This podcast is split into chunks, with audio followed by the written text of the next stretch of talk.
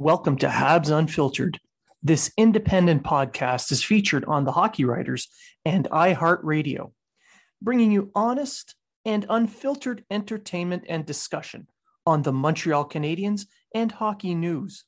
Your hosts, Matt Smith, Treg Wilson, and Blaine Pudney, are proud to be one of your trusted sources. If you are talking about it, so are we.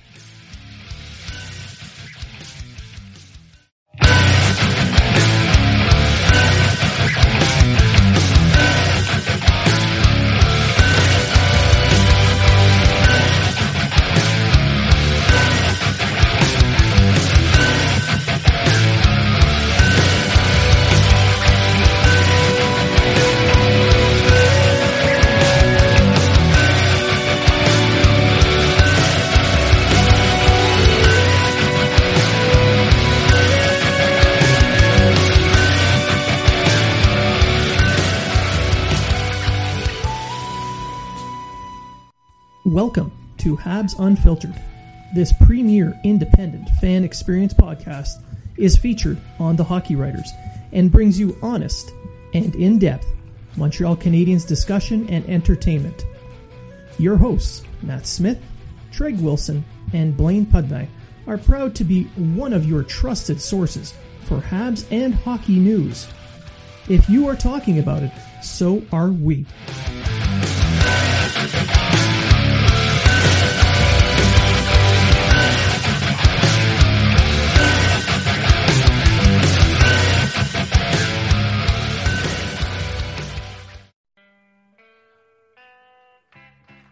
Are you in the market for quality sticks and equipment you can afford? There is a no frills, no nonsense company that wants to provide that to you. No Name Hockey. No Name Hockey is a small Canadian company started by former pro player Jason Goulet. When he retired, he searched for sticks that felt like when he was a pro, but could never find the right one or one that was reasonably priced. So he decided to start No Name Hockey. Now No Name offers high quality, customized sticks at a fair price. They won't try to wow you with a fancy name. They will focus on providing you a pro stock quality stick that you can afford. The cost of sticks has gone through the roof due to sponsorships and licensing fees. No Name Hockey makes sticks for the no names and players currently making a name. And welcome to Habs Unfiltered, episode 126. I'm your host, Blaine Pudney, and I'm joined now by my co host, Treg Wilson. Afternoon, everyone.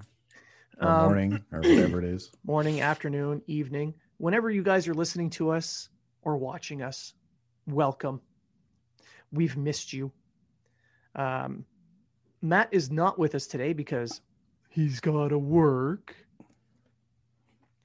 Like Air Force guys say that all the time. I don't believe Yeah. them. You you know what they're doing? They're probably doing the Top Gun thing of playing volleyball shirtless And jeans. in jeans for some reason. Like Yeah. who does that? Let's play uh, let's play beach volleyball in jeans. Might as well just go and play hockey in jeans and a sweater. Well, yeah, just like in Youngblood. yeah, that's true. But at least at least wearing jeans outside in the cold makes more sense. it does. It does. Not in the summer, but you know, it makes your upper half sweat more, and you know, That's right. and we're all about not sweating, uh, uh, except at the gym because you know sweat makes it glisten more. So your your gym selfies turn out way better. it's. I actually put oil on. Well, that's right. Yep. Shop at Baby Yeah. Gap and buy the baby oil Yeah. there too. Yeah. Yeah. Yeah. Well, my my son's girlfriend, she works at uh, Bath and Body Works, so Ah, you get a you know, discount. I, I get a discount. Nice. All right. Uh, so we're recording this Sunday morning, uh, the 14th of March. Uh, for those who are not aware, March March 14th is known as Pi Day, as in the mathematical number pi, but it's also unofficially steak and a BJ day for the unmarried types. For us married guys, we're having steak. Maybe I might have steak. I don't. I don't Yeah. know. yet. Haven't gotten permission yet. No. Yeah, I'm. I, I checked my freezer. I'm out of steak. I got to go buy some fresh ones. I got to find a way to sneak out and sneak around and buy some steak. Yeah, I I I, I bought steak yesterday for my meal preps, but uh, we'll Yeah. see what happens. Got to get those going. Yep. Uh, all right. So this week we uh, we're going to be covering the Calgary series. We're going to talk a little bit about the Winnipeg series, and finally we're going to go on to uh, the fan and media reactions to the season so far. Uh, before we do, however, I would like to make a note of congratulations for Nova Scotia born Nate Darling, who is the first Nova Scotia born player to play in the NBA. So that's basketball, not hockey, but this is a big deal, especially for people in Nova Scotia. Uh, basketball is a big deal here, and uh, everyone in this province is super proud of having someone from here finally make it. So congrats, Nate Darling. Thumbs up. Yeah, I agree. I, know nothing about basketball, so Round ball. In oh. I, I know of the Yeah. game. Just yeah, yeah. so Arash Madani uh, shared uh, shared a big long social media post in, in congratulations. Uh, friend of the show, Paul Bromby, who, uh, who was a basketball player for St. Mary's, uh, he uh, he waxed poetic about the importance that this is. This is this is a big deal for Nova Scotians, uh, especially in the basketball community. So, uh, hopefully, he is the first of many to finally make it. So, from there, uh, I think we should just move into the Calgary series. So, Calgary started off this series with a new coach, new old coach, kind of recycling as the Montreal Canadiens tend to do, bringing back Sutter and uh, his inability to wear a COVID mask. Uh, their new their game has gone back to what we saw of the Flames back when he was coach, uh, back in 2004 when they made the final, where they were extremely hard on the forecheck. They uh, they worked they outworked pretty much every other team every night. Um, they play a heavy, heavy game. They use their physicality. They're built for it. They have decent speed overall. Uh, and this is the Flames team I kind of expected at the start of the season. Now, why don't you give us a little bit of your point of view on what you saw in this two game set? uh, I just seen a Flames team to smother the Canadians. They uh, killed their transition game in the neutral zone. Uh, they beat them to the board, beat them to the puck almost every time. Uh, won the board battles, uh, won the the slot, um, and uh, they just won. It was the small things of a game that they won, which ends up being more of a bigger thing than the big things. They out hit Montreal, they out skated Montreal, they out battled Montreal, everything. Um, the first game, I will give Montreal a little bit of a break because it was their second game in 20 hours or 21 hours or something like yeah, that. yeah, that's Uh, a they- ridiculous schedule. They they never got into Calgary till five in the morning, Calgary time, which is six in the morning, or no.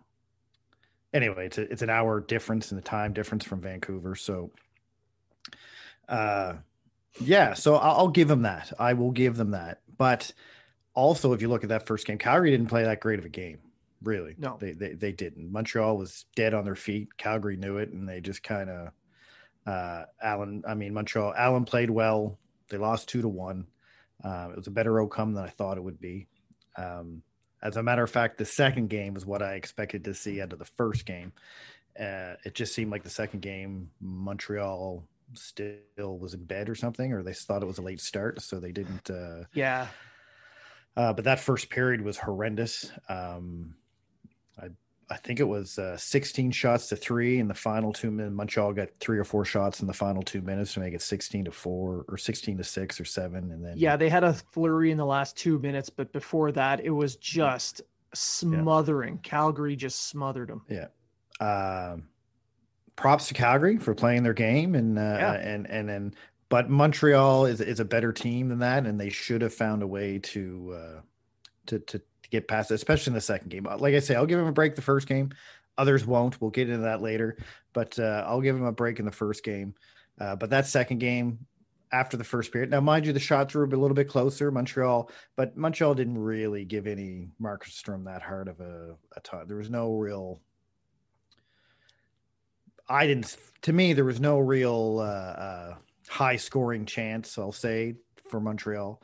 Petry buried one, uh, thanks to Drouin Another thing we'll get into later, but uh, yeah, Montreal should have found a way to get around that, and they didn't. They lost both games. They finished the week one, two, and one. Um, and now they're only two points ahead of Calgary in the standings for the uh, final playoff spot. So yeah, instead of a possible ten before this series started, had they won yeah. both games, they'd be ten ahead, and right. that'd be a big gap. But and that that just proves that every game being a divisional game, how important each game really is. And what I saw out of this series was a Calgary Flames team that played just like I mentioned, a pre-lockout style of hockey. And what what kind of irked me a little bit was how much they got away with in doing so. There was a ton of clutching, a ton of grabbing, a ton of questionable hits. I mean, uh, Matt retweeted um, here's your replay uh, GIF of uh, Suzuki getting hit from behind, no call. Uh, all kinds of all kinds of stick work, and I'm all for letting them play. But if you want to not call those things, don't be calling them on the other team. Whereas Montreal got a few of those calls go their way, you know, against them. Um, and while one of them did turn into a goal, the uh, the Monahan power play goal, I'm not saying that that caused the loss. What all I'm uh, pointing out is the inconsistencies are aggravating. What caused the loss was what you said. The Canadians were flat-footed. They did not come with their best game. Uh, but again, like you mentioned, I as well give kudos to Calgary for putting their game plan together, sticking to their game plan, and executing it because they they really did take the game to the Canadiens. Uh, well, definitely, and uh, Ducharme didn't really have an answer, or he. Uh, and I'm that's not slight on Ducharme. Uh, I, am just no. saying uh, uh, he he Montreal had a better second and third period. Price was stellar. Price had a great three goals against, but he had a great game. He kept them in this game. And none and, of those goals are really none of them were bad goals. No, no. uh, well, Armia pretty much just gave up on a play behind the yeah. net and lost the puck. Uh, the second goal was a power play goal. Monahan right in the slot, just just put yeah. it over. And I'll, I'll, be honest, I never saw the third goal, but uh, neither um, Price. uh, but I mean, uh, I would dare say and and this is not a slight of Ducharme because I think Ducharme's doing good. I, am not I'm not going to bash Ducharme. Uh, I think they're three three and three under him, if I'm not yeah, mistaken. So far, so far, so far, they just lost their last two to a rejuvenated Calgary team. Uh, I'll start the excuse wheel, I guess. Montreal did just play like five games in seven nights or whatever the hell it was. Calgary almost had a week off coming into the series. Yada yada yada yada fine for the first game. Second game, I'm not. I'm it's not inexcusable in the second game. It's inexcusable in the second yeah. game. Um, but it showed, and fortunately for Montreal, and, and, and I'll, I'll, throw some positive into this, is there's still two games up on Calgary. Uh, I'd have to look at what Calgary's games are, but I think they're game in hand on Calgary. I'm not sure. Yeah, they got one or two games in hand. So if the Canadians can find a way to pick up some points there, that would help them. It would also help right. them catch up to Edmonton as well. Well, and they're three games behind, and they got three games in hand on Edmonton and only five points behind them. So, yeah. Uh, having said that, there's there's no reason to panic just yet over a, a two bad games. Are you kidding? This is this is Montreal. You lose a period, the panic sets in. It's true. That that's very true, and I think we're going to get into that later. But yes, uh, that's definitely going to be uh, something we're going to talk about. Um, now, for this series, uh, as as I said earlier, it's inexcusable for what they did in that second game. That that lack of uh, that lack of extra effort because you, you needed to really bear down against this this team that's their identity is going to be hard work at Calgary's that is. The Canadians uh, find success when they use their speed in the forecheck, when they keep the tight gaps, and they create a small, tight group for quick, uh, quick passes in support. Now, Jeff Petry mentioned after the game that there, that wasn't there. They didn't have that little triangle in their own zone for the defender to make a quick out. So he can't, he didn't have his two outlets, a center and a winger, to make a quick five foot pass.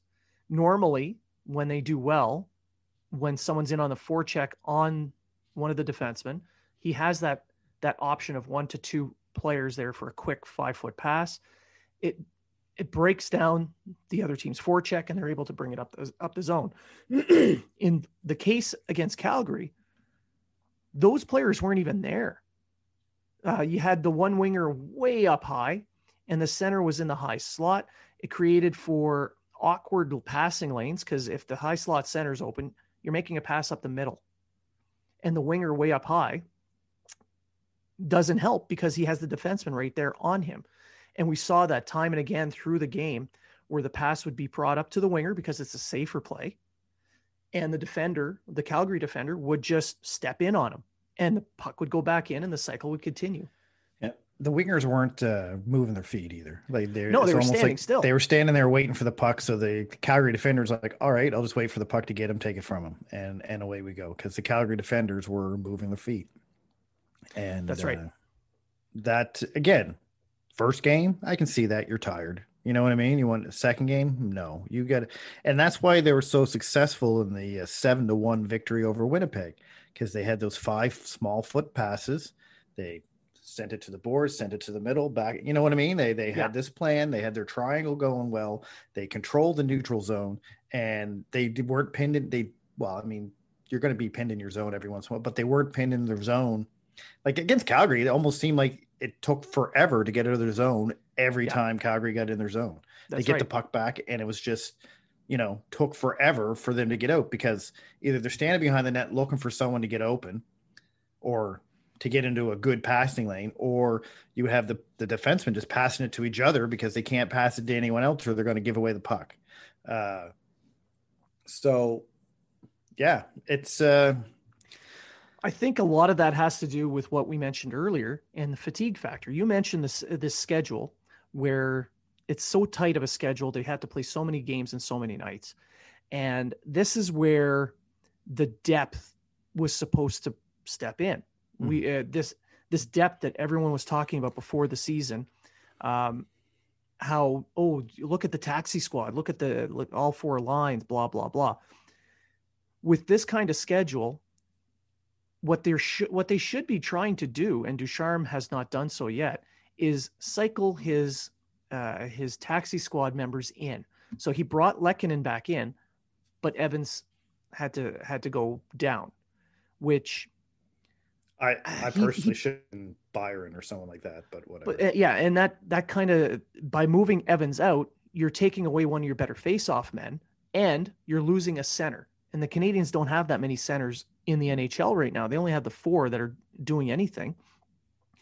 So where's Frolik in this? Why can't they bring him in as well? Sit one of the uh, like Tatar, let him sit, or Perry, or you know the guys that are showing that their legs are just tired. I mean, you even if it's Toffoli or Anderson or or Drouin or whatever, whoever it is, if they're showing signs of fatigue, bring these guys in let the depth take over, and then keep the legs fresh. Not just that, but you have guys. Let's not just the fours. Let's talk about the back end. Let's yeah, that's. About, I was kind of teeing that one up. Let's talk about Shea Weber. Shea Weber needs a night off. Absolutely. Uh, what uh, I, I, it it pains me to see all the the angry tweets, and I'm going to call this one out. Connor McKenna, holy shit, dude! Like we get it. You love PK Subban, you hate the trade, you think this is your vindication 5 years later that oh geez, look, I knew it all along. The Canadians can't win with Shea Weber. They'd be better with PK. Well, I'm sorry, but where's PK Subban right now? How is New Jersey doing? It's not one player. But in this mm. case, in this case, you're right. Weber is he's looking tired. Let him sit a game, rest up, manage his minutes like that Now, if Chiarot hadn't been injured, and you made a you made a sarcastic tweet last night about Chiarot, which some people took seriously. I, I, I, know Canadians haven't won without Chiarot in the lineup, but with Chiarot in the lineup, it'd be more likely that he would be able to sit Weber because Chiarot can bring that defensive game that he needs to to hold on for an evening.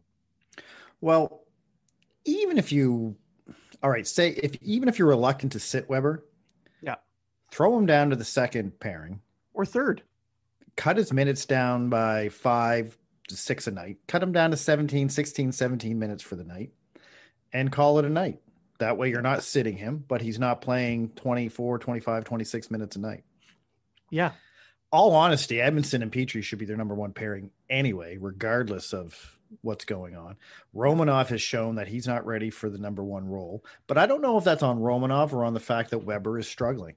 If you're a young defensive partner and you're with a veteran all star and he's struggling, you're not, you know what, you're, yeah. The now, now Romanov looked okay. He made a couple of gaffes. Some, a couple of them were to defer to Weber, and a couple were zone exits. That's something he has to work on, but he's a rookie. I get that.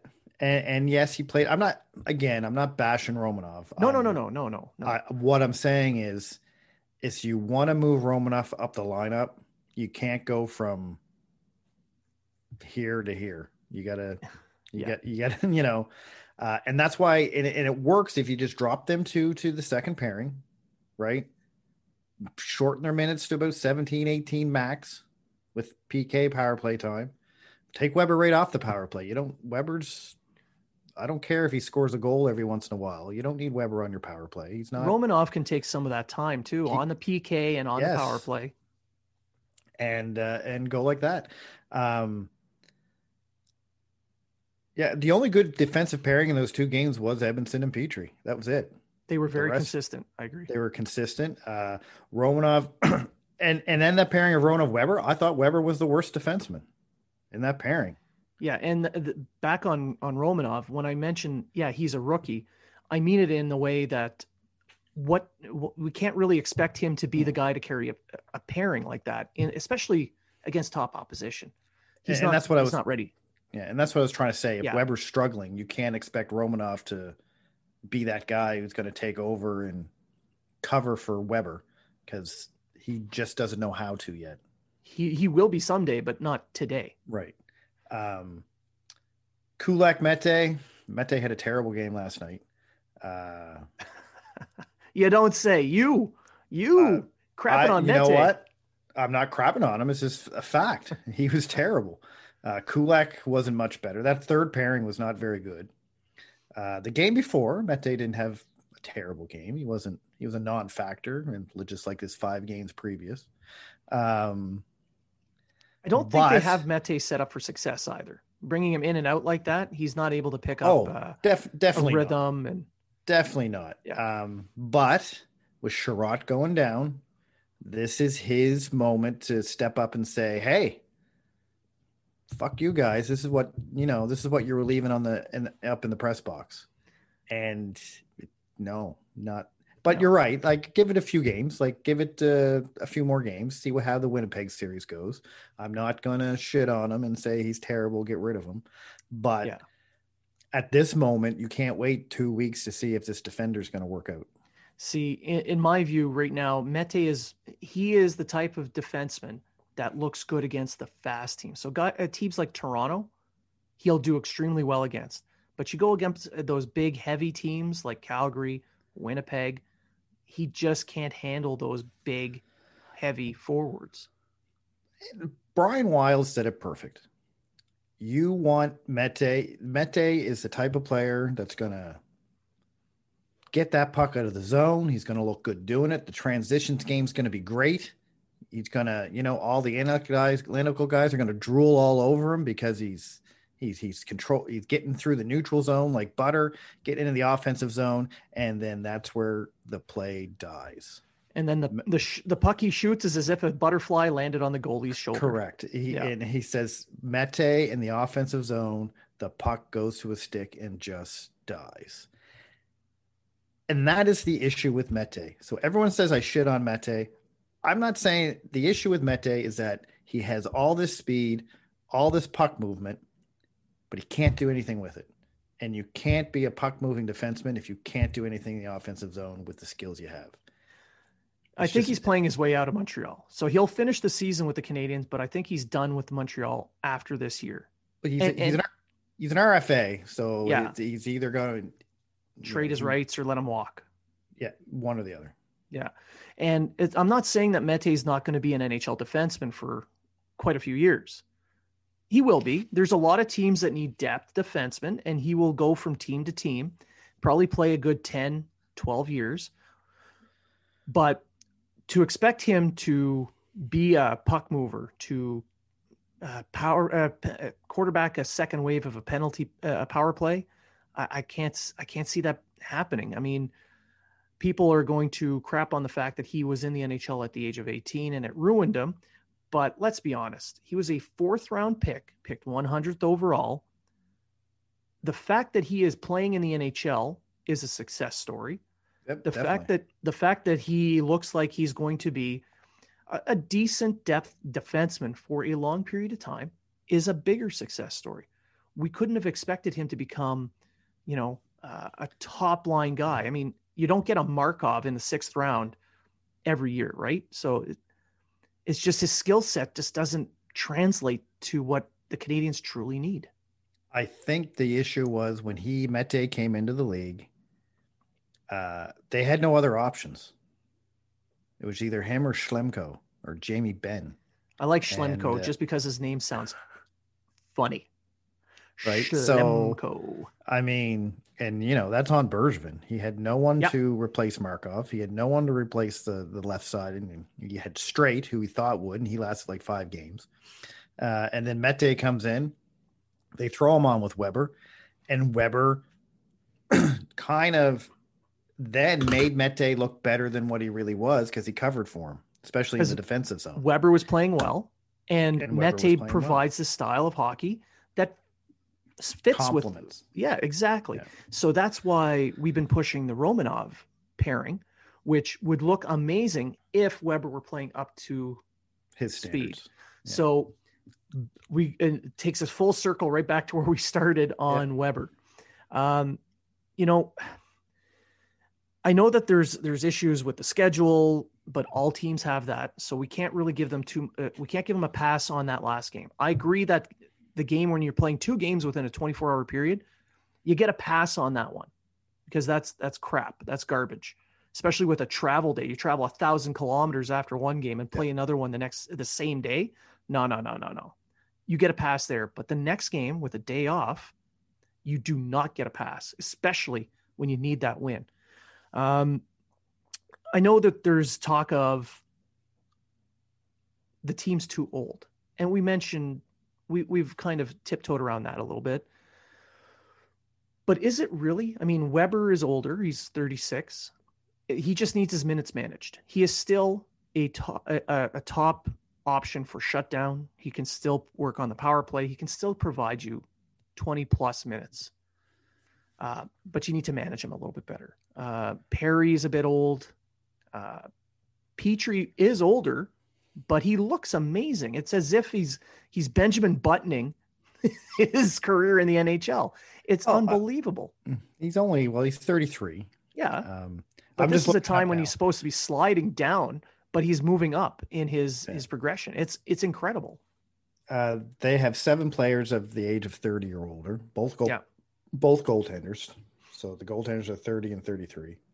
Uh, but Weber and Perry are 35. Weber's soon to be 36. Uh, then Byron and Tatar round out the bottom at 31 and 30.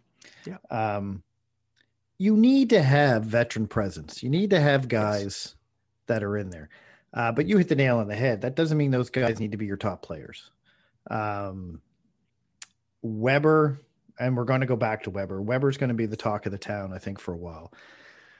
I don't think Weber is you have to sit there and say, all right, he's done. I don't think he's done. I just think he's playing too much. You got to manage his minutes and you got to, you got to either give him a night off or two. Like a uh, Bergevin said one time in a presser, uh, I think it was to Marinaro or the Marinaro interview.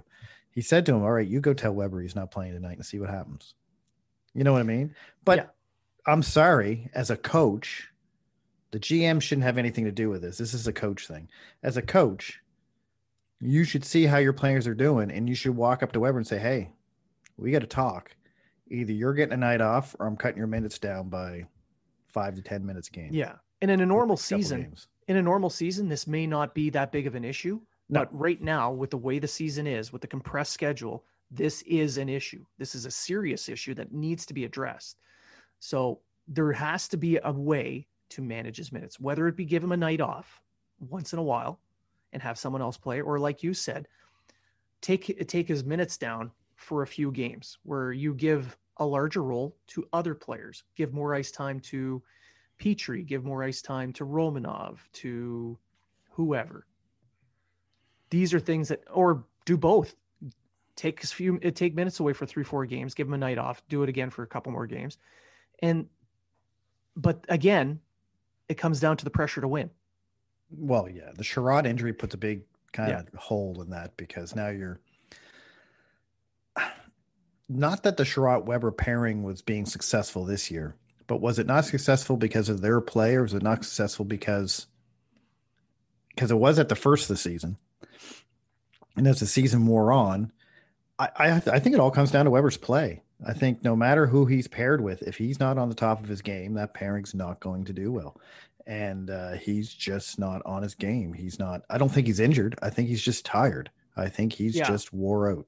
Yeah. And uh, now you look at the other old veterans. If we want to get into it, uh, like Perry. Well, Perry's a fourth line guy who plays on the power play. I'm not worried about his minutes. I'm not worried about his play. As a matter of fact, he's been one of the better forwards since Ducharme took over. Um, because he knows his role. He's playing within his role, and exactly he's doing so as a pro. He's no complaints. Yeah. He knows what he's supposed to do, and he's doing it. But um, give him a night off too. I mean, you can bring Frolik in. You can bring Frolik in. You can bring you in Lehkonen. Uh, Evans, and yeah. Byron can be a line.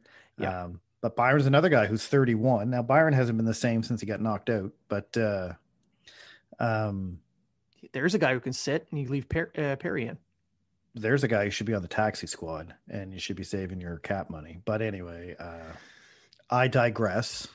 Yeah, uh, they want his speed in the lineup. They, I mean, and don't get me wrong, he had a few good uh, chances against Calgary, especially on the uh, penalty kill there, where he uh, on the penalty he, kill. Yeah, he read that play and intercepted that little drop pass crap that they do, but so it didn't pay off. No, but I mean, I, I, I I didn't mind them setting Lehkonen. I understood it, but to me, I don't like sitting a guy of Lehkonen's talent, a 25 year old, when you have a 31 year old who's not playing any better, who provides the same style of game, who can do the same thing Lehkonen can. Uh, I would say bring the sit the veteran, don't sit the well, not that Lehkonen's a rookie, but sit play the young guy, don't sit the veteran. Uh, that's yeah. just my philosophy. See, I, agree with you there. I think Lehkonen he doesn't bring the exact same type of game. He brings a little bit more, in my opinion, mm. uh, because he's he's more capable of winning those board battles. He's more capable of creating those offensive opportunities. His his uh, advanced stats are impressive. He creates a ton of high danger chances because he's able to do puck retrieval. That's his bread and butter. Yeah. He gets crapped on for not being able to finish, ironically, as a Finn. Um, but is that really that bad to have a bottom six player who can give you 10, 12 goals and generate that? I mean, I it's not bad, but he, he, he doesn't finish, but he's also not, prov- he's not providing much offense either. Um, this, well, he's going to be a guy that gives you 30 season, points at most. At this, most, he's a 30 yeah. point guy. Um, I, I just look at Lehkonen as I, I'll be honest, I'm disappointed in Lehkonen this season. I thought we'd get more out of him. Uh, not so much offensively, but I don't yeah. think his his his penalty killer's defense has been where it was last year.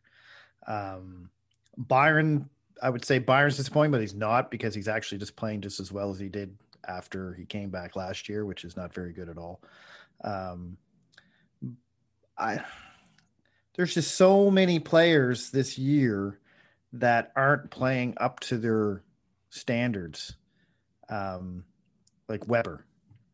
Lehkonen, Yeah, yeah. uh, Byron, Tatar, Danault, Gallagher, even. Um, Well, that's the GM's fault to have so many guys not provi- uh, not pr- producing to the level that was expected. well, yeah, uh, uh, definitely, it's definitely the GM. He should have known this. But uh, Um, another issue I think um, that we should talk about a little bit is the lack of experience at center. This is something we talked about before the season, and we're seeing the fruits of that coming coming alive in front of us. Suzuki, th- neither one are producing at the levels that you want as top six, and they're both in the top six now, so it's their team. I, I'm going to kind of disagree with Kotkaniemi. Since Ducharme took over, he's been their best center. Uh, Yeah. his, his face-offs have gone from 41.5 to 48.7. So he's winning draws. He's creating offense. He's quarterbacking his own power play on the second unit. I'm Um, talking more in the last two games. Oh, the last two games. Oh, okay. All right. Sorry. Uh, Last two. Wow. Nobody's played well in the last two games. So Suzuki to me is a bit of a dis. Like I hate to say it because he's third on the team in scoring, um, but or sorry, uh, fourth on the team scoring. Um, but he's kind of been a disappointment to me this year because I, I think I expected more. Uh, expected that line of Suzuki, Drouin, and Anderson just to be lights out and Suzuki's very inconsistent now. Before the last Winnipeg game or before the Calgary series, he was on a four point streak, uh, four game point streak. Um, but he seems like that's what he kind of is. Like at the first of the season, he was on an eight game point streak where he scored a point in every game. Uh, then he kind of lulled down, and I mean, I guess you could expect that from a sophomore thing. But uh, Montreal's biggest issue is their center, and we talked about this going into the season. You wrote an article about it, and uh, they and this is on Bergevin because Bergevin played his cards on the fact that Kotkaniemi and Suzuki were going to play the entire season like they did in the bubble. which was impossible. You could not honestly No. expect that. No, uh, now Kotkaniemi, after a slow-ish kind of start, he is emerging as the Habs top center right now. Um, it's taken some time. He's he's he's producing. He's creating offense. He's playing a pretty good two-way game. He's still got to work on his defensive half. He's winning faceoffs. Um, but that also goes back to Danault. Danault is just probably having his worst season uh, as a Hab, and uh, Yes. if he was even 75% of what he was last year, we probably wouldn't have these issues with Suzuki and Kotkaniemi because we wouldn't be forcing them into top six roles. Uh, Well, because I like the fact that they're in top six roles. I do too. They have the skill. They they've provided what we were hoping for in spurts, and this is where the lack of experience comes in. Their inconsistency from their lack of in- experience is what's hurting. And you, I think you hit the actual main reason why it's so pronounced is that Danault is the most experienced center, and he is not playing to his top levels. Nowhere ha- close. Yeah. So if he were playing at that even 75%, like you mentioned, he would insulate them better. Had he been able to play to the level he was the year before, we would see uh, we would see a better outcome. Yes, the the two young centermen who between the two of them have three NHL seasons completed. Three between the two two uh, the top 6 centers. You you can't expect a Stanley Cup contender out of a team that's relying on a 20 and 21 year old as your top six. Yes, they have the talent. Yes, they they show that their potential is to become a 1A 1B option at center, but this year this is this is how they build that experience. So there's going to be ups, there's going to be downs, you're going to see little mistakes, you're going to see amazing plays but Danault was there to kind of solidify that that center position, and unfortunately, he's been unable to do so. And uh, last night's game, we saw uh, we saw him. It looked like he got injured, and he came back Yeah. to complete the game, and he looked very tentative. He was slower. He uh, he didn't have strength. He wasn't finishing checks. So, are we? Uh, we can't play, uh, put the blame at uh, loss of control at center solely on those two young guys. It does fall onto Danault and a little bit on Bergevin because when you only have four centermen in the lineup, with Evans sitting so that Byron can move to center, without a veteran center option to bring up from the taxi squad or to have as a, a healthy scratch, this is you're going to see this. Had they had someone like a, an Erik Haula who could have stepped in and played a three a three C role, it wouldn't be as pronounced. That that that lack of control at center wouldn't be as pronounced, and that would have helped the overall transition game. Yeah, uh, there's two things Bergevin has to do if he wants this team. It depends on what Berg. Okay, first you got to see is the management happy for this just to be a playoff team, and if so, then he probably doesn't have to make too many moves going forward. Um, if that's what they're if they're saying, all right, let's just make the playoffs think about what we're going to do next year to see if we're going to move forward. If they think, man, if we make the playoffs, we have a legit chance of winning something here, then he has two very big moves he has to make in order to do that. One, it's give a get a left-handed defenseman to play on the play with Weber, a top four puck mover to play with Weber. The second is to solidify his center by solidifying center, he needs to have at least a top nine center coming into the. Doesn't have to be a number one center. Doesn't have to be a, but he needs a top nine center who's around a fifty-eight to sixty percent face-off winner. Erik somewhere, somewhere around there, uh, to come in and play because Danault's not getting the job done. Uh, Ducharme's trying to use Danault in overtime just to win a draw and get off the ice, and Danault's not even doing that. Um, and the young guys, yes, they have the skill. Yes, they have the talent, but they're not elite. They're not the type of not guys yet, like no. Dave. Not yet. A guy, a guy who just come right into the NHL from the minors and tear it up. They're, they're just not there yet. They need their time to to get their game going, to learn the small points of the game and move forward. Once that happens, in two to three years, we're going to have great center depth with with Suzuki and and and Kotkaniemi. We're it's going to be it's going to be good. However, if Montreal doesn't make the playoffs, you're not going to have a GM. You're not going to have the same GM here, and who knows what the next GM is going to do. Um, so Bergevin has to, if he feels this team is going to go somewhere in the playoffs, he has to fill those two holes at least one of them, at least one of them, uh, in order for this team to go anywhere once they make the playoffs. I agree. I agree. Absolutely needed. Yeah. So, and having and having said that, Haula is a good pick. I know you've been high on Erik Haula for some time now. Um, and yeah, right now, no one really comes to mind for me to say who else should go in there. Eric Staal probably wouldn't be a good choice to bring in. Uh, he might be cheap, um, but then you're just bringing another old guy into a uh, a situation. So, yeah. Um, now the the Staal thing. I mean, it's it's rumored that he, every Canadian contender is on his no trade list because he doesn't want to have to deal with the 14 day quarantine that probably. that's a major issue that they ha- that Canadian teams have to overcome when making a trade. And, and that's the thing too. If Bergevin's going to make a move, you got to do it soon. I would think this in the next week would be ideal. In the next two weeks is likely when he will move. Oh, I don't, I, I don't remember the exact date of the trade deadline. I'm not sure. the 12th is, of but... the 12th of April. All right, so three weeks. Yeah, um, and then you have 13 games remaining for the Canadiens after that date. So if you were to make a move this week, by the time the deadline rolls around, you'll have okay. about 16 games left. And if you make it at the deadline and it's with an American team, the guy's going to play like three games before the playoffs. At best. Yeah.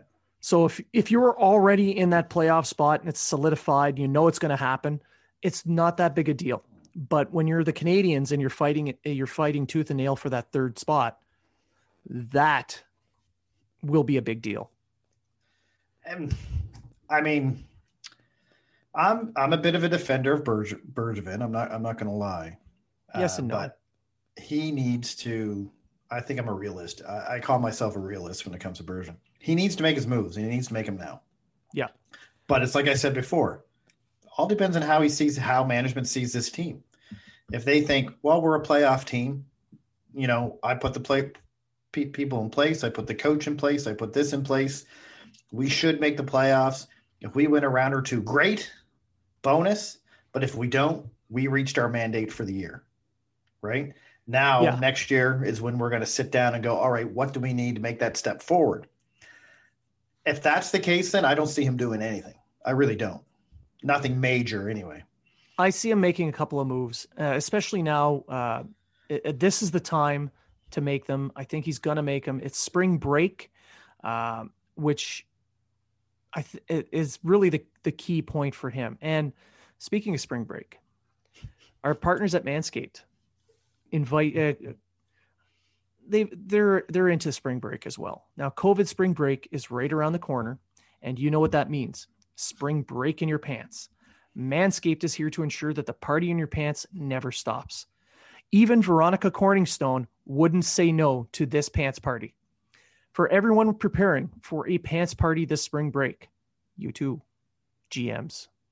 I have an exclusive 20% off discount. Use code unfiltered20 at manscaped.com. Manscaped is dedicated to helping you level up your full body grooming game.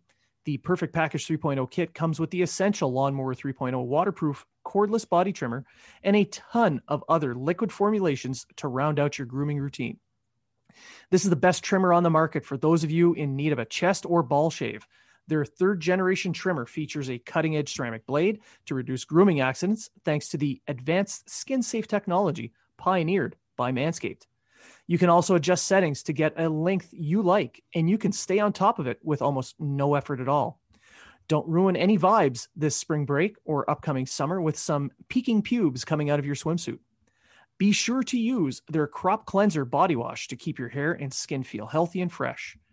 Inside the perfect package, you'll also find the Manscaped Crop Preserver Ball Deodorant, an anti chafing ball deodorant and moisturizer, because we know how painful chafing can be when you're wearing your bathing suit all day.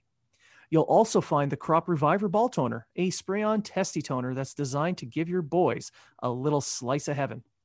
For a limited time, subscribers get two free gifts the Shed Travel Bag, a $39 value add, and the patented high performance reduced chafing Manscaped Boxers, my personal favorite. Get 20% off plus free shipping with the code unfiltered20 at manscaped.com. Do yourself a favor and always use the right tools for the job. Get 20% off and free shipping with the code unfiltered20 at manscaped.com. That's 20% off with free shipping at manscaped.com and use code unfiltered20. Say aloha to your new beautiful balls with Manscaped. So, after that little spring break, uh, we can do a quick preview of the Winnipeg Jets series. Uh, it's going to be hard. It's going to be fast and it may hurt. All of it kind of ties into spring break. no, the uh, the Jets series, the Canadiens are a couple of points back of the Jets. Uh, let's see, to be exact, five points back. They've both played 27 games. Uh, these are four point games because every game is a divisional game. So if the Canadiens can somehow find a way to play the way they can play and win a game against the Jets as they did the last time, maybe not 7 to 1, but if they can pull off a, a two game sweep of this series, they are one point back of the Jets for second place. So I don't see any reason why they can't. They they really. could, but they need to adjust their game. We went through this, at, uh, you know, really in depth in the in talking about the Calgary series all those adjustments have to be found because Winnipeg plays a similar type of game as Calgary. The difference is uh, Calgary's defense is much better. Oh, much better. Like yeah. Um, I think Montreal's played well against Winnipeg all season. Um, every game's been close. It's been a pretty much a one goal game. They've been goalied for, a few times, except for the seven one game, um, which uh, yeah, it's it's an outlier. But uh, yeah, Montreal just needs to get back to their triangle up through the neutral system, their their short passes, use their speed, use their transition game. This should be the type of style. Uh, going back to Mete with Ducharme coat, this should be the type of style that Mete, Mete should thrive in because uh, it's all about transition and it's all about uh, um, players being in the right spots at the right time. Yeah, um, exactly. Um, and we we went through this with the short passes and with Mete. Yep. If if all he does is get that short pass done and gets the puck out of the defensive zone, maybe keep it in the offensive zone a couple of times, then he has met his requirements. Exactly. And uh, we all know Mete can do that. We all know his transition game's good, so there's no reason why he shouldn't. Um, and it's not just about Mete, but the entire team. The, the we have two lines now that on paper should be able to score almost at will, really uh, Anderson, Danault, and uh, and Suzuki, and Kotkaniemi, Gallagher, and Toffoli are two lines that should be giving the other line, uh, whoever they're playing against, fits in the offensive zone. Um, Anderson shouldn't have to.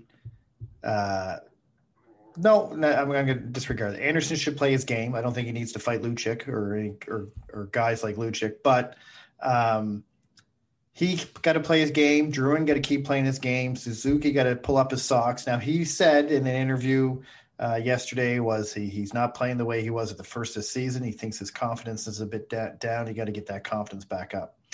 Um, and if he realizes that, all right, work with that, go with that, use that, get better. Uh, Kotkaniemi, Toffoli, and Gallagher, they're looking pretty good together. Uh, the third line, Danault, Tatar, and Armia. I don't know what's going on with Armia, but he's uh, he has not looked very good. He's an anchor on that line, and uh, um, and he could do so much better. And I expect him to play a much better game against Winnipeg, his former team. He tends to tends to show up for those games. So uh, if he doesn't, that's when I'm going to start to worry about him. Yeah. And uh, the defense, uh, if they can shut down, uh, well, the top six in Winnipeg's so good. Um, and they really got to play a tight defense back in their own end and make sure that the passes that they're putting out are in low danger passes. So even if they do lose it, it's along the boards or somewhere that it's you know not out front because it's out front, do Scheif, Scheifele and Dubois are just gonna they're gonna light them up. Price, yeah, they're gonna yeah. light them up. Uh, and, it, uh, if the defense can work at uh, playing that uh, playing a bit of a, a denial game where they they have their their little triangle in fr- in the slot. If they can keep the shots out of that area and keep them a little bit to the outside, I think that Price playing the way he is now, and Allen, who has played like, like this all year, should be able to stop pretty much all the shots. Now, obviously, we're not looking at uh, you know perfect games here being thrown by these two goalies. But at the same time, if you if you cut down those high danger chances to a minimum, those two guys should be able to pull out the wins for you. Oh, definitely, uh, uh, definitely, and uh, you know, Hellebuyck is a is another guy that you gotta you gotta look out for. He's gonna he's gonna steal a game or two from Winnipeg, but just like Price, just like anyone else, Hellebuyck can be beat. It's just a matter of beating him, and we have the guys that can do it. Um, I'm expecting a one-one, win one, lose one uh, series. Uh, I'm hoping for a two and zero, or at least a one zero and one. I'll even take three points out of the out of the four if we if we can get it. Um, but for them, I don't like relying on other teams. Uh, like for instance, they got three games in hand on Edmonton, one on Calgary. I don't like hoping Edmonton loses. Uh, like against Winnipeg, I was actually rooting for the Leafs because I wanted Winnipeg to lose, you know, because Montreal's yeah. 31 points, Winnipeg was 33. If they lose, Montreal's still only two points out of third. Uh, but Winnipeg spanked Toronto and uh, friggin' Leafs. Even with their backup goalie, so uh, they can never do anything right. Those Leafs. Well, you know, it's all Anderson's fault. But uh, yeah. Um, anyway, I don't like relying on other teams. Montreal should make their own fate. Um, can't look in the past, can't change the past. So you can look back at all the games they should have, could have, would have won, and they didn't. Doesn't matter. They didn't win them. They lost them, or they lost. They are where they are now. And with the yeah. with the road uh, with the road trip the way it has been, with the record they've pulled off in this road trip, they they absolutely have to have three points coming out of that uh, two game set. Yeah. If they don't, then they've really dug themselves too deep a hole to get back into that second place. The only the only advantage they have now is that, uh, like I said before, if they pay 500 for the rest of the season, it forces Calgary, Edmonton, and Vancouver to all play 600 or higher in order to keep pace. Um, so, to throw a positive note before we get to our next section segment, uh, Edmonton's trending down. So I, I think, and then Montreal, even if they stay on par, Montreal should still keep their playoff spot. It may be the fourth spot, but again, if you paid attention to Habs Unfiltered at the start of the season, we said best case scenario they'll finish third and battle. There'll be a big battle between the third, fourth, and fifth team. That's exactly what we said, and we've been saying this all along. And Montreal. but you're exact- an apologist. You are unrealistic. You you mete hater. You. Montreal's exactly where we said they would be. Exactly where we said they would be. Pretty much, yeah, pretty much. Uh, I expected a little bit better out of them recently, but yeah, they're generally in the same in the spot, and they're more jockeying for playoff position at this point. Then they, I, I, I really don't see them missing out on the playoffs. I don't at at this point. But at this point, because but, of that two game set against Calgary, they aren't far off from dropping out of a playoff spot either. That is correct. Which would then become a massive failure for this team, and we would see a big change. And that would make some people very, very happy, which takes us into a segue to our next segment negativity. It's almost as if some people are only happy when they're miserable. It's called Twitter. Yeah. So and Facebook. Actually, Facebook's worse. Facebook is worse than Twitter because it's all the boomers. And and not just. I remember that, when they won twenty cups in my lifetime, and I've I'm literally so freaking old. A Facebook post about how Sam Pollock would not let this team get the way it is right now. Sam Pollock. Think about this for a minute. Sam Pollock. Well, he, he was a great GM. Yeah, back when there was no cap and you could buy what, a minor league system. Yeah, what, what was it, like six teams or something? Like when was Sam Pollock a GM? Seventies. Yeah. Uh, so he he was there from the sixteen to the twelve team era. Exactly. So, all right, good on you, Sam Pollock.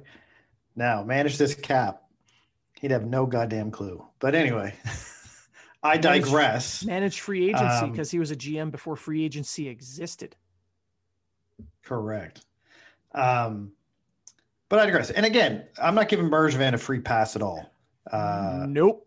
If Bird, if this team doesn't make the playoffs, I'm going to say Bergevin keeps his job only because he only has a year left, and that's uh, the only reason I'm saying he keeps his job. I would say fire him, but that's me.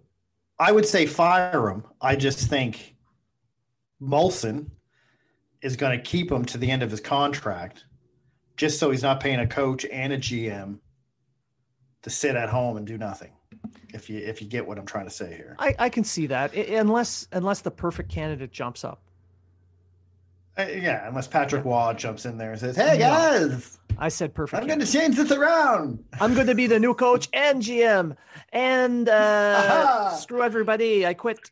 No, um, no. Uh, yeah. So that the whole MB being fired stuff. Um, so in the summertime, oh, well, summertime, the off season, uh, Bergevin went from being a genius GM who really took this team a gigantic leap forward and is in line to become the GM of the year to becoming a piece of garbage who needs to be fired on the spot. And it comes from the same people you would expect every single time. Yep. And it, it's it's getting tiring. Pick a lane, folks. Well, not just that, but then you have the usual suspect hockey players that all need to be traded for a bag of pucks because they all suck. Jonathan Drouin. Every time the Habs lose, Jonathan Drouin needs to be traded because it's all his fault. The guy who's actually playing well. The guy who's one of the top forwards on the team. I'm sorry to tell you, people, but Drouin is doing board battles. He's forechecking. He's back checking as good as Danault can back check in that. And he's uh, providing offense. He's creating offense and providing offense. Oh, wait, he, he only has two goals, so he's terrible. Hockey DB is killing people. I'm sorry, yeah. but it's killing people because they look well, at that go, two goals, this guy sucks. If he's only getting if he's only getting assists every game, every game, then Secondary. he sucks. Secondary. Hey, point a game, terrible hockey player. Terrible. Um, I just and you know it's just it's it's the usual guys. Then you have guys like Connor McKenna going on about Weber and how terrible he is. Uh, we mentioned it earlier, and they should never trade a Subban. I'm sorry, but you take Nashville the year they were traded, they still would have went to the final whether Weber was there or Subban was there. Wasn't Subban was not the reason the team went to the final. Pekka uh, Rinne. Yeah, and, and this is not a slight on PK Subban. I, I love PK. I love PK. Yeah. PK was a was a, a great player for the Montreal Canadiens. Um, but he wouldn't have changed this team. The team still would. All right, yes, he would If We would have had a top four puck moving left-handed defenseman. No, he's right-handed. Is he right? I thought he was left. Yeah, no, he's right. All right. That's well, there you go. Wouldn't have changed the team. We just would have had a puck mover instead of a bagger, basically. Anyway, I I'm not. That's that's go over and done with. Um, the negative. If you want to be negative, be negative for the right reasons and for the right things. All right. Be negative about the fact that Danault's not playing well. Be negative about the fact that Weber's not playing well. Be negative about the fact that Bergevin needs to make moves soon, and if he doesn't, and we don't make the playoffs, then it's on him. It's okay to it's okay to want him fired, but make sure you want him fired for the reason he should be fired for, and not just because you don't like him. Yeah. And this is the problem: is that Edmundson, Edmundson's still a guy that everyone says is a shit defenseman, yet he's been probably our second best defenseman behind Petry all season. He's played the exact way that people were uh, anyone who's watched him play before. You expected a certain style, you expected a certain level, and he has shown up and provided that level of play, that style of play. He has been the best defensive defenseman on that team. He's doing his job. Now, my point perfectly. on this almost perfectly, he's doing his job. Yeah. My point on it, though, he's providing exactly what he's supposed to provide as the player that he is. However, he wasn't the player they needed. That's on Bergevin. No. They needed a puck mover. They got Edmundson instead. That's on Bergevin. Oh, definitely. That's a, that is on Bergevin, and yeah. he's been trying to fill that left-handed defense role for what three, four years now, five. Well, years? they were doing the the whole retool in air quotes yeah. or rebuild, whatever the hell word you want to put to it. He decided to kind of not spend money or make big trades to get those pieces, and, and that's fine. But now we're in the uh, in that position where he has to make these moves. And are we going to crap on Bergevin for stuff that he forgot uh, or forgot or did not do for his actual job? Or are we going to crap on him because some players aren't living up to the expectations of their play this season? And I'm not talking about Drouin because the expectation for him was to be some kind of freaking miracle, uh, the next Guy Lafleur, which is unrealistic. I mean, the guy signed for five and a half million dollars. He is playing at the level that he is being paid at. So I am happy with what he is providing. Do I like the fact that they traded Sergachev to get him? No. But that's the part that's on Bergevin. It's not get rid of Drouin because I didn't like what we traded away to get him. That is dumb. That is that is a really bad position to take. You can be angry at the trade because he overpaid Bergevin, but don't be angry at the player. The player is doing absolutely everything he's supposed to do. Everything. T- totally agree. Uh, so, and we talked about this before, and I've wrote an article about it about how some of Bergevin's trades were bad, not because of the players that were involved, because when he traded Sergachev, he needed a puck moving left handed defenseman. He didn't he need one. he didn't need a right winger that he hoped would be a good center. Or left, sorry, left winger that he hoped would yeah. be a good center. And he traded one for him. And uh, that was what made I'm I I like Drouin. I think Drouin's exactly where he yep. should be. He's doing exactly what he should do, and uh, he's with the players that bring out the better in him. If you think if you're going to blame him because you just don't like him, then that's the stupidest reason to uh, uh, blame yeah. a player. Now Bergevin wins his trades a lot. It's if you look at it, if you isolate it to just the players that he moves out for the players he moves in, he tends to win his deals. The issue I have with him is that you, and you kind of pointed to it in your last comment, he doesn't build the right team.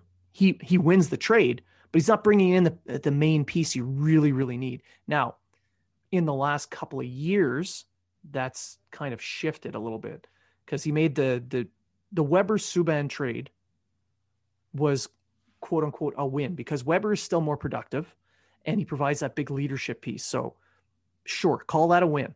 But you traded a right handed top pair defenseman for the same damn thing. You're just changing styles instead of trading for that top center, which he finally did with the Pacioretty trade. But however, he time. didn't he didn't get that a top center that could come right in and be that top center right away. That's right. See, I, I said before, and uh, again, I wrote an article about it. It's probably the same article. Uh, the PK Weber, I to me, it's a win-win for both teams. I, I don't care about this. Nashville got what they wanted. Montreal got what they wanted. End of conversation. End of the debate. Um, what he should have done though is use if he was getting rid of PK, PK, he should have got rid of PK and got a number one center that was already NHL ready. Well, the rumored deal before that was a deal that had something to do with trading up to the third pick, and it would have been Pierre Luc Dubois, and you know, it had or up to the fourth pick with Vancouver. They would have gotten uh, Dubois to the deal, and you know, sure, that would have been a much better way to go. But um, sure, yeah, and, and making the Suzuki deal, uh, there, even though he did well on that trade by replacing Pacioretty with a player that's almost as productive, and adds in a pick and adds in a future top line center, they were still crapping on because they said that he he demanded Glass, but he he didn't know anything about Suzuki. I mean, that's bullshit. Well, how does a GM not know anything about a prospect on another team? That's just that's dumb. Uh, I don't even know if the Glass rumors are even true. Even so, if they are, even if it was true that he wanted Glass, I'm sure that the demand was, hey, you want this guy? I want one of your top young center prospects. Right. And then they said, okay, well, we don't want to, we're going to give you Suzuki. Fine, I'll take that guy. I know that guy. He looks pretty good. Hey, why not? So, and you nailed the, you nailed it on the head. The issue here is not the fact that he brought in a high end skilled player. It's that the skilled player wasn't quite ready. Right. Well, so we at need, the time we, we, need patience. At the time, he was in his retool. Yeah, so he wasn't so, looking. He wasn't looking no. for a center that was ready. Um, and of course, a lot of negativities out there is because every time someone's available, Montreal's trading for him. Ekholm, this. Oh, Montreal needs left-handed defenseman. Oh, Ekholm's available. Oh, Montreal's going to trade all their trash for Ekholm. I, I wrote an article on Ekholm being the perfect fit for the Canadiens, but I wasn't offering trash. They would be. That's my. That's the he difference. He would be the perfect fit. He would be. He he, he, he would be. I, and I would love for him to go out and get Ekholm. But I it's going to cost. He, you never know. You never know. But to get Ekholm, you would have to give up a first. You'd have to give up uh, salary. So pro- maybe even a Lehkonen. Um, and, and then you'd have to give up a high end prospect. according to LeBrun, it's a first round pick, roster player, top prospect. According and to a- Pierre LeBrun. A defensive one. Uh, he didn't say that in the tweet I read, but maybe I, I, I don't. Yeah, I don't he wrote I that just- into a, an athletic article. So he mentioned defense. So the Canadiens have a lot of really good young left-handed defensemen. They had they have all of that. They So- could give up. It, it all depends on who the roster player is that they're looking for. They, I yeah, mean, are, are they looking for, say, Toffoli or you know what I mean? And you know, are they looking for a high end roster player? I don't think so. I think Uh, they're looking yeah. at the first pick in the in the top prospect.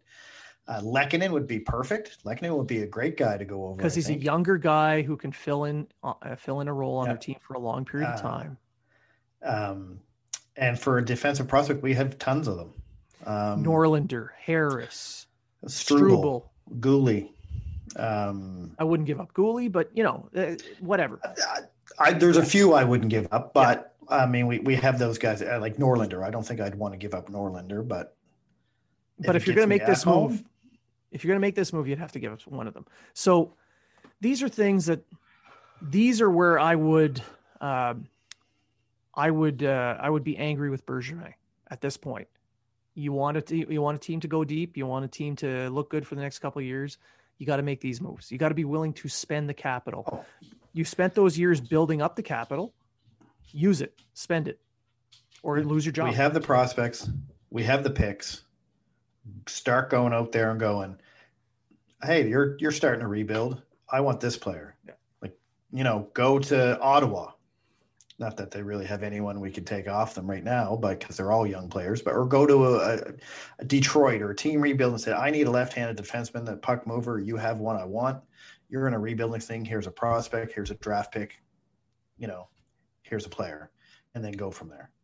Uh, yeah, I, I agree with you. If Bergevin, Bergevin's in a tight spot. His, I think he's his his, his job's on the line. I did say before, just based on the fact Molson's not going to want to pay two coaches and two GMs for the next year.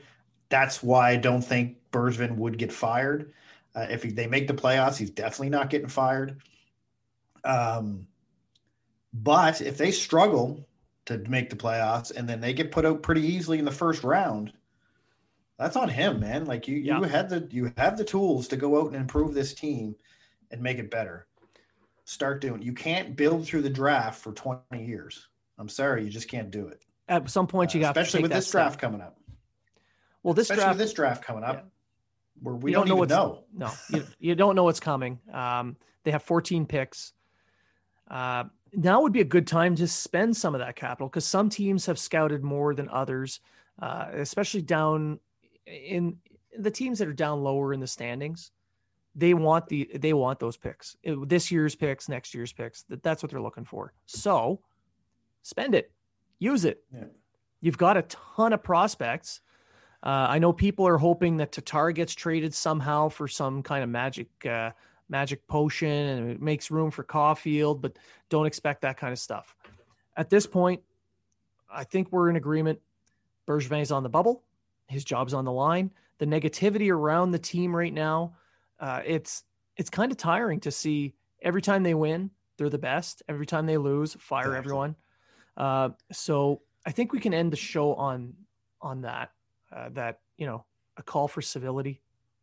Just Point your negativity to the right things. yeah, and don't be so, and don't be as negative. If, like your life is not coming to an end because a hockey team lost the game. Let Let's be honest. We're taking uh, people take this much too seriously. Uh, I'm guilty of it at times, but deep breath, Cruz Frappa, and then and then think about it logically for a couple of minutes, then make your post because a lot of people out there are making some really good salient points. They're Yeah. they're bringing up good quality points, realistic points of view, uh, a good uh, and generating great discussion out there. Habs Twitter can be fun. It can be great, but at times it gets pretty dark. So I think we'll end the show here. Um, I'd like to thank everyone who's been listening. I want to remind you that we do have a YouTube channel, uh, Habs Unfiltered. go and subscribe. Hit that little bell so you don't miss a single episode or fun exclusive content video. There's going to be more on the way. Uh, Treg and I discussed some prior to coming on air, and there's going to be some really, really good fun stuff coming up.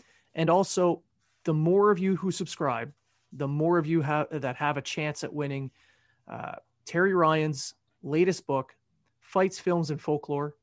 Uh, we're going to pick at random one of the new subscribers to win this book. Uh, and uh, yeah, did you have any final thoughts? No. Okay, so thank you for listening. And thank you for, uh, for those on YouTube who are watching. Thank you for that as well.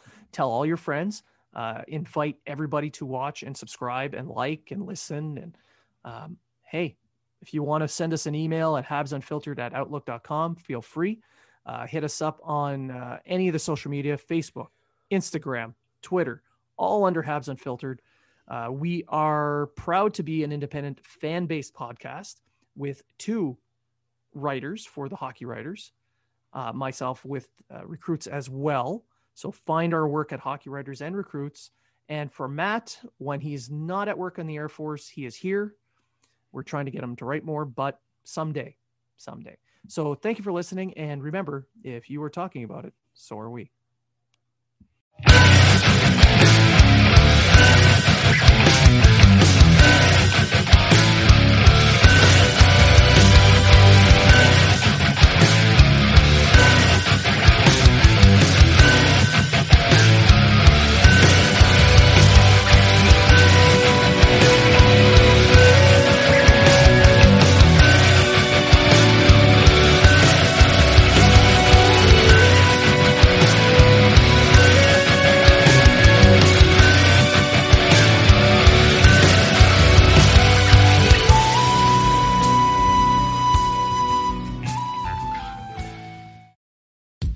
Podcast Super Friends is a monthly meeting of five podcast producers.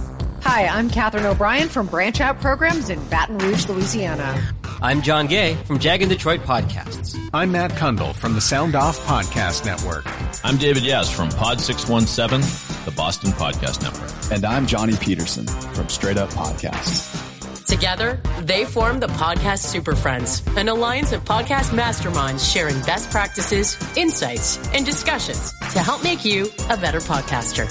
Follow or subscribe to the show on Apple Podcasts, Spotify, Google Podcasts, or at soundoff.network.